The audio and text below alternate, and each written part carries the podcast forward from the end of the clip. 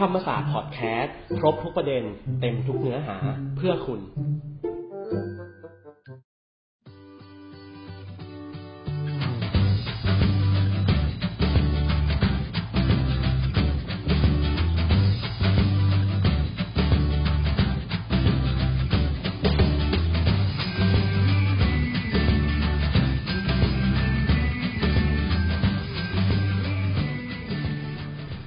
สวัสดีคุณผู้ฟัง พบกันอีกแล้วนะคะ กับโอ๊ตสิริพรอย่างที่นะค่ะ ในรายการ ICE HR ธรรมศาสตร์ทอค่ะ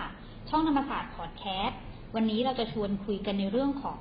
ประเทศไทยยังต้องพึ่งพาแรงงานต่างด้าวจริงหรือ วันนี้เราได้รับเกียรติจากท่านอาจารย์ค่ะ อาจารย์ใจดีมาให้เป็นครั้งที่สองแล้วนะคะ ท่านผู้ช่วยศาสตราจารย์ ดร สุภชัยศรีสุชาติค่ะ คณะบดีคณะเศรษฐศาสตร์มหาวิทยาลัยธรรมศาสตร์ค่ะ สวัสดีค่ะอาจารย์สวัสดีครับ คุณสิริพรครับ วันนี้เรามีประเด็นที่น่าสนใจค่ะ ในเรื่องของประเทศไทยยังต้องพึ่งพาแรงงานต่างด้าว อาจารย์คิดว่ากับคำถามนี้ประเทศไทยที่ยังต้องพึ่งพาแรงงานต่างด้าวเนี่ยอาจารย์มีมุมมองในฐานะที่อาจารย์เป็นคณะบดีคณะเศรษฐศาสตร์อาจารย์มีมุมมองเรื่องนี้อย่างไรคะ ครับต้องต้องเรียนแบบนี้ครับว่า มูลเหตุของการใช้แรงงานต่างด้าวเองเนี่ยเกิดจากอะไรนะจริงๆ เมืองไทยเนี่ยนำเข้าแรงงานต่างด้าวตั้งแต่สมัยรัชกาลที่ 5 รัชกาลที่6ละถ้าย้อนกลับไปกรุงศรีอยุธยาก็มีนะครับอย่างทหารที่มาช่วยรบหรือว่าพ่อค้าต่างๆนะแต่ว่าสำหรับเมืองไทยเองเนี่ยระบบแรงงานต่างด้าวเองเนี่ยเริ่มเริ่มใหญ่ ๆ สมัยรัชกาลที่5นะหลังจากการเลิกทาสนะครับท่านก็ เห็นนะครับว่าจะต้องนำเข้าแรงงานมาช่วยและ ในขณะที่คนไทยที่เป็นไพร่แล้วเนี่ยตอนนั้นณเวลานั้นนะครับ ก็ไปจับจองเป็นเจ้าของที่ดินหัวเมืองต่างๆ ในขณะที่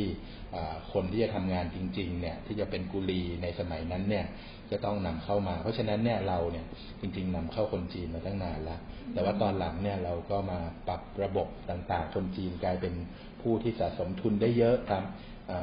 วิกฤตเศรษฐกิจเขาก็ไม่ค่อยได้รับผลกระทบเพราะเขาเป็นลูกจ้างนะตอนนั้นเนาะในขณะที่ภัยพิบัติภัยธรรมชาติเนี่ยคนที่เป็นเจ้าของพื้นที่ที่ดินก็ได้รับซะเยอะกว่านะก็คือคนไทยนั่นแหละ เพราะฉะนั้นเนี่ยรูปแบบก็เลยเปลี่ยนคนจีนก็เลยกลายเป็นเจ้าของทุนแทน แต่มาปัจจุบันเนี่ยพอเป็นพูดถึงเรื่องแรงงานต่างด้าวเนี่ยเราจะนึกถึงแรงงานต่างด้าวที่เป็นสามหรือสี่สัญชาติใหญ่ๆสามหรือสี่สัญชาตินั้นก็คืออะไรครับ เมียนมา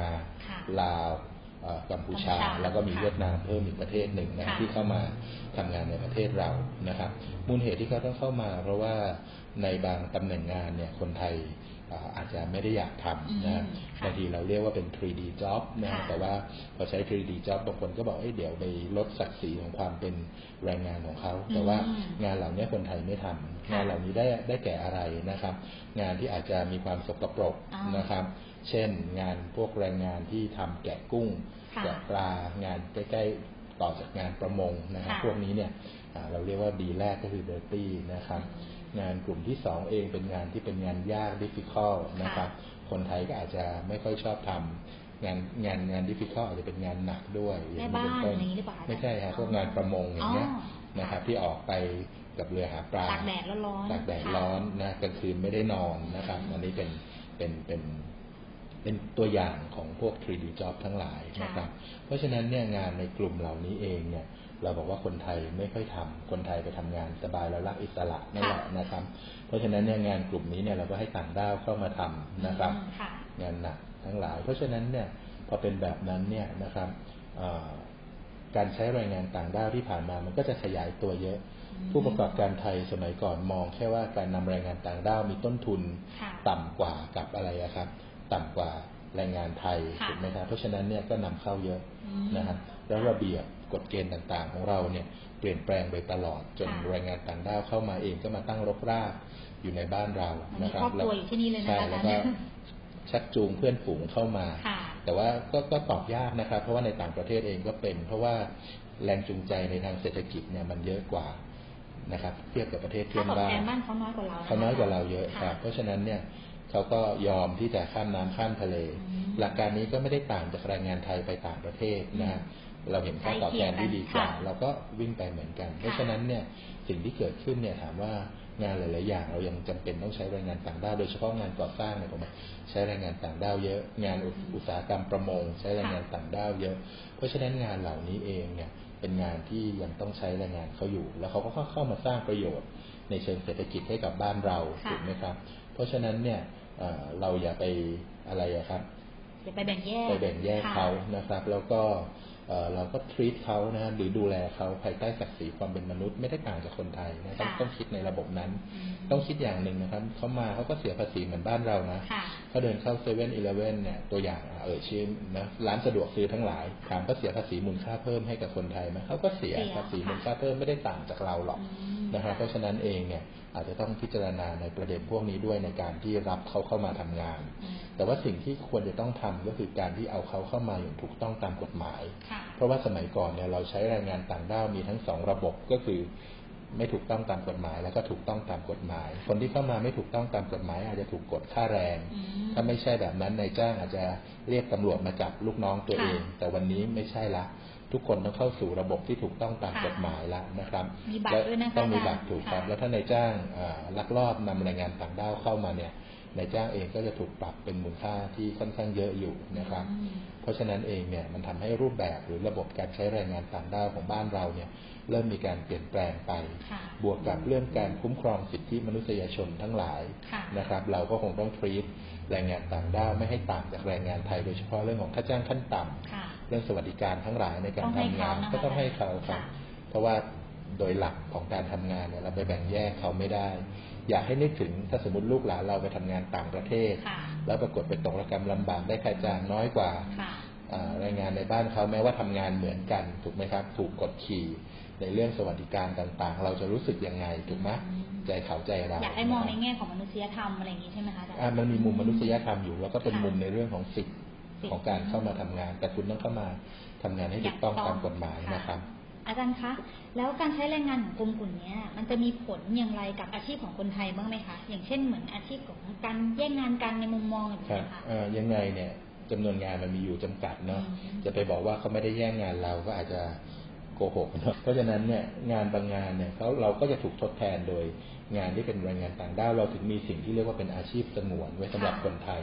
อาชีพสงวนออกมีพอาชีรพอะไรบบ้างอะคะอาจารย์โอ้ยเยอะแยะครับช่างตัดผมเป็นตัวอย่างอ๋อคนขับตุ๊กๆเป็นตัวอย่าง นั่นคืออาชีพสงวนต้องให้คนไทยเลยนะคะต้องให้อาจารย์คนไทยนะสมัยก่อนทหารก็เขียนไว้ว่าต้องเป็นคนไทย เพราะว่าอันนั้นเป็นเรื่องความมั่นคง เกษตรกรรมด้วยไหมคะอาเกจารย์ษตรกรรมอ่ามีบางส่วนบางที่ส่วนรวมนะครับค่ะแต่ตอนนี้เราก็พยายามปลดล็อกเพราะเราก็บอกว่างานบางงานเราก็หาคนทำไม่ได้ เช่น พนักงานในร้านทำผมค่ะแต่ว่าขอบเขต จะอยู่ตรงไหนได้แค่เพราะว่าช่างทำผมเนี่ยบอกว่าควรจะต้องเป็นคนไทยถูกไหมอืมเราก็ไปบอกว่าให้เขาทำได้แค่เก็บกวาดเช็ดถูในร้านเนี้ยคือตัวอย่าง หรือว่าอย่างที่สองเองคือเรื่องของการค้าขาย เราบอกว่าให้เขาช่วยดูแลหน้าร้านค่ะคำถามคือเขาดูแลหน้าร้าน แล้วถ้าเขาเก็บเงินได้ไหมค่ะ ถ้าเก็บเงินเอ้ยเขาเป็นเจ้าของเองได้ไหมจริงๆก็มีมากกว่านั้นค่ะนะครับ แต่ว่าเราเองก็ห่วงในแง่ของเรื่องของอาชีพสงวนเหมือนกัน เพราะฉะนั้นเนี่ยเราเองก็คงต้องพิจารณาในเรื่องพวกนี้ ตอนนี้กำลังจะมีเรื่องปลดล็อกเรื่องอาชีพสงวนหลายงานเหมือนกันอ๋อนะครับค่ะให้กับคนงานต่างชาตินะครับค่ะ อย่างเบื้องต้นที่อาจารย์ได้แจ้งไปแล้วเนี่ยในบางอาชีพเนี่ยเราต้องยอมรับว่าคนไทยเราเนี่ย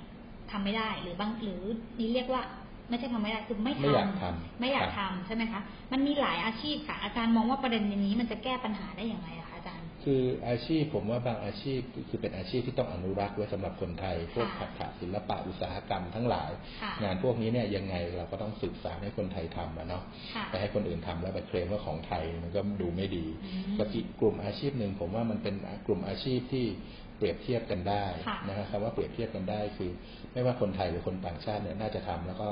ทำได้เช่นงานในโรงงานอุตสาหกรรมอืมถูกไหมคค่ะรับ และงานอีกงานหนึ่งคือเป็นกลุ่มงานที่เป็นไงครับ ต่างชาติทำหมด เช่นงานประมงอ่าใช่ค่ะครับ เพราะฉะนั้นเนี่ยผมก็คิดว่าเอองานพวกเนี้ยมันสามารถที่จะจัดกลุ่มได้นะค่ะและอันนี้เรายังไม่ได้นับพูดถึงนะเวลาเราพูดถึงต่างด้าวเนี่ยจริงๆยังมีคนต่างด้าวที่เข้าเมืองไทยที่เป็นคนที่เก่งค่ะก็คือกลุ่มผู้เชี่ยวชาญทั้งหลายอืม ที่สามารถเข้ามาทำงานในเมืองไทยได้ผ่านระบบเฉพาะด้าน BOI นะคะผ่านระบบอ่าการเคลื่อนย้ายแรงงานอย่างเสรีในอาเซียน เช่นค่ะอะไรครับอ่าแพทย์ค่ะนะครับพยาบาลอืมนะครับ กลุ่มค่ะนี้เองเนี่ยก็ยังสามารถที่จะข้ามไปข้ามมาได้แต่มันก็จะมีกฎเกณฑ์อะไรบางอย่างบล็อกค่ะเพื่อสงวนไว้ให้กับคนไทยมีเช่นข้อจำกัดใบประกอบโรคศิลป์นะค่ะนะสภาวิชาชีพพยาบาลเขาต้องมาสอบอะไรก่อน เพื่อที่จะเข้ามาทำงานกับบ้านเราได้ ก็ไม่ต่างอะไรจากคนงานไทยไป ต่างประเทศเหมือนไทยไปทำงานที่ต่างก็ต้องฝึกฝีมือต้องอะไรเหมือนกัน เพราะฉะนั้นเนี่ยอ่าผมถึงบอกว่าอย่าไปแบ่งเขาแบ่งเราเพียงแต่ต้องเอาเขามาให้ถูกต้องค่ะรู้ว่าเขาทำอะไรได้ รู้ว่าเขาทำอะไรไม่ได้ค่ะแล้วก็ออกแบบระบบค่าจ้าง ระบบประกันสังคมสวัสดิการให้เขาอย่างเหมาะสมครับค่ะอันนี้คือคือกลไกของการอยู่ร่วมกัน แล้วมันก็จะเป็น mutual benefit เพราะคนกลุ่มนี้เองก็อาจจะมีทักษะอืมแล้วก็สามารถเข้ามาสร้างประโยชน์ให้กับบ้านเราค่ะเพราะว่างานบางงานบ้านเขายังไม่มีอะอืม พวกก่อสร้างอาคารสูงๆอย่างเงี้ยค่ะในต่างประเทศอาจจะยังไม่มีคนงานเหล่านี้อาจจะเริ่มมาเรียนรู้จากประเทศไทยวันหนึ่งที่เขามีเขาก็อาจจะกลับไป อันนี้เราก็ต้องเตรียมไปพัฒนาบ้านเขาตัวก็ได้นะคะแต่ถึงเวลานั้นเมืองไทยก็อาจจะพัฒนาไปอีกขั้นหขั้นนึ่งหนึ่งแล้วแล้วนะครับค่ะเพราะฉะนั้นเนี่ยมันมีเศษของการพัฒนาอยู่นะครับค่ะไม่ต่างจากสมัยก่อนที่เราบินไปซาอุเพื่อไปสร้างเมืองให้กับเขาอ๋อถูกไหมครับค่ะหลักการเดียวกันนะครับค่ะก็ อยากให้อาจารย์ฝากข้อคิดอะไรสำหรับเรื่องนี้สักเล็กน้อยค่ะอาจารย์ครับผมคิดว่านะครับเรื่องเรื่องที่สำคัญเนี่ยคือการแบ่งเขาแบ่งเราอะนะครับ ผมไม่ค่ะอยากให้คิดว่าไอ้ยคนนี้เป็นแรงงานข้ามชาติ แล้วก็จะมาสร้างความสูญเสียในระบบเศรษฐกิจให้กับบ้านเรานะครับแต่เราก็คงต้องปล่อยปละละเลยไม่ได้อาจจะต้องควบคุมเหมือนกันนะครับค่ะในแง่ของการเดินทางเข้ามาของเขาในกฎหมายบางประเทศเนี่ยไม่ให้คู่สมรสเข้านะครับอืมหรือบางประเทศเนี่ยก็ต้องปกป้องสิทธิ์บางอย่างในการ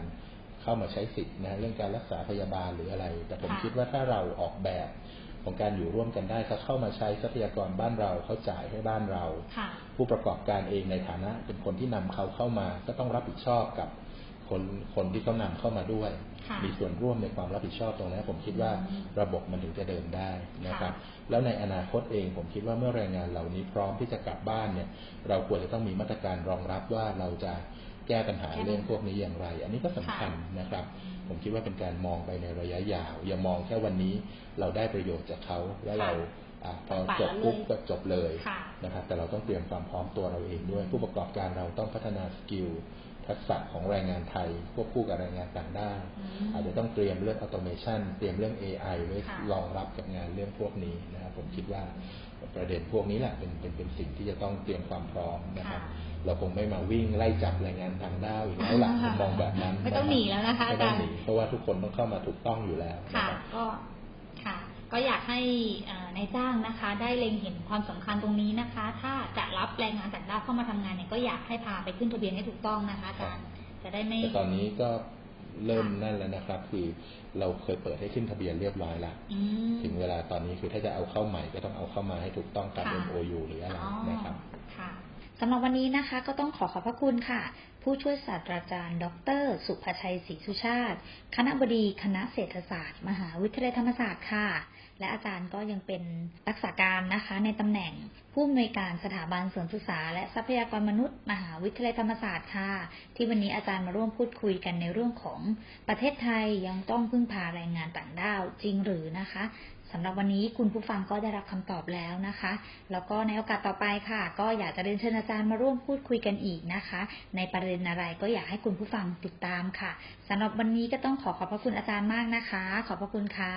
ครับขอบคุณครับสวัสดีครับยินดีครับ ค่ะคุณผู้ฟังคะแล้วพบกันใหม่นะคะ ในรายการ ICESR ธรรมศาสตร์ทอล์ค่ะ